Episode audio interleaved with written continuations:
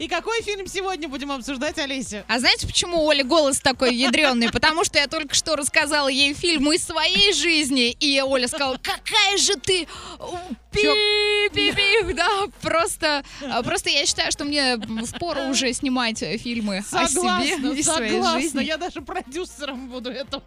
А, будешь инвестором? Естественно. Итак, сегодня обсудим комедию «Тайный Санта» категория 12+. Хотя, кстати, участника этого фильма тоже можно было бы заставить инвестировать. Но, видишь, старо не поспоришь.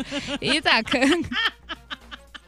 Комедия «Тайный. Санта», категория 12+. А давайте сразу к отзывам. Давайте. А мне понравилось. Это стоящая новинка. Все строится вокруг банальной ошибки в канун Нового года. Но, с другой стороны, может, все так и должно быть изначально. А Светлана с Максимом давным-давно должны были помириться. А может и стать друг другу гораздо ближе, чем просто сотрудники. А как по мне, то фильм удался на славу, и посмотреть его с любимым человеком или друзьями стоит точно. Между прочим, вот сейчас это не имеет отношения к фильму, я придумала свои условия игры в Тайного Санту.